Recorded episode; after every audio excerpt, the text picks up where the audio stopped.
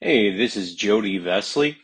I would love to tell you a little bit about this new podcast we have launching now, about our new ministry that my wife and I have started called HeartWay.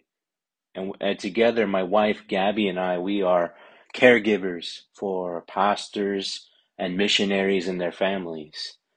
And, and through this ministry that God has called us to, and Greater Heights Baptist Fellowship in Angleton, Texas has sent us out to do, uh, we hope to provide care to missionaries through several different avenues. And so let me tell you a little bit about uh, why we called this HeartWay Way and what we hope to do through this ministry. Proverbs chapter 4, verse 23 says, Keep thy heart with all diligence, for out of it are the issues of life.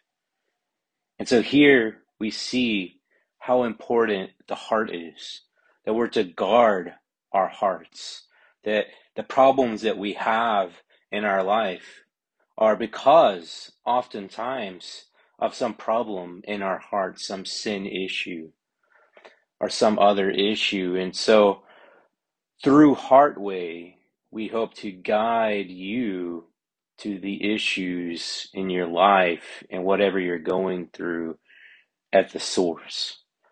So through counseling using the Bible through financial coaching, Dave Ramsey style, uh, balanced well with uh, the Bible through tax advising, through mediation, through parent training. Uh, we hope, we pray that we can guide you to your issues at the heart so that all of these things get better. Whether you're going through a difficult time on the field whether you have issues in your home, whether you have issues financially, we hope to guide you to those issues at the source and uh, guide you through fixing at the source. Uh, it's only God that has the power to change us, but we have to recognize that there is a problem and what that problem is, that we might repent of it, and that God might change us. And through that, we might experience peace financially. We might experience uh, a more fruitful ministry. We might experience more peace in our homes.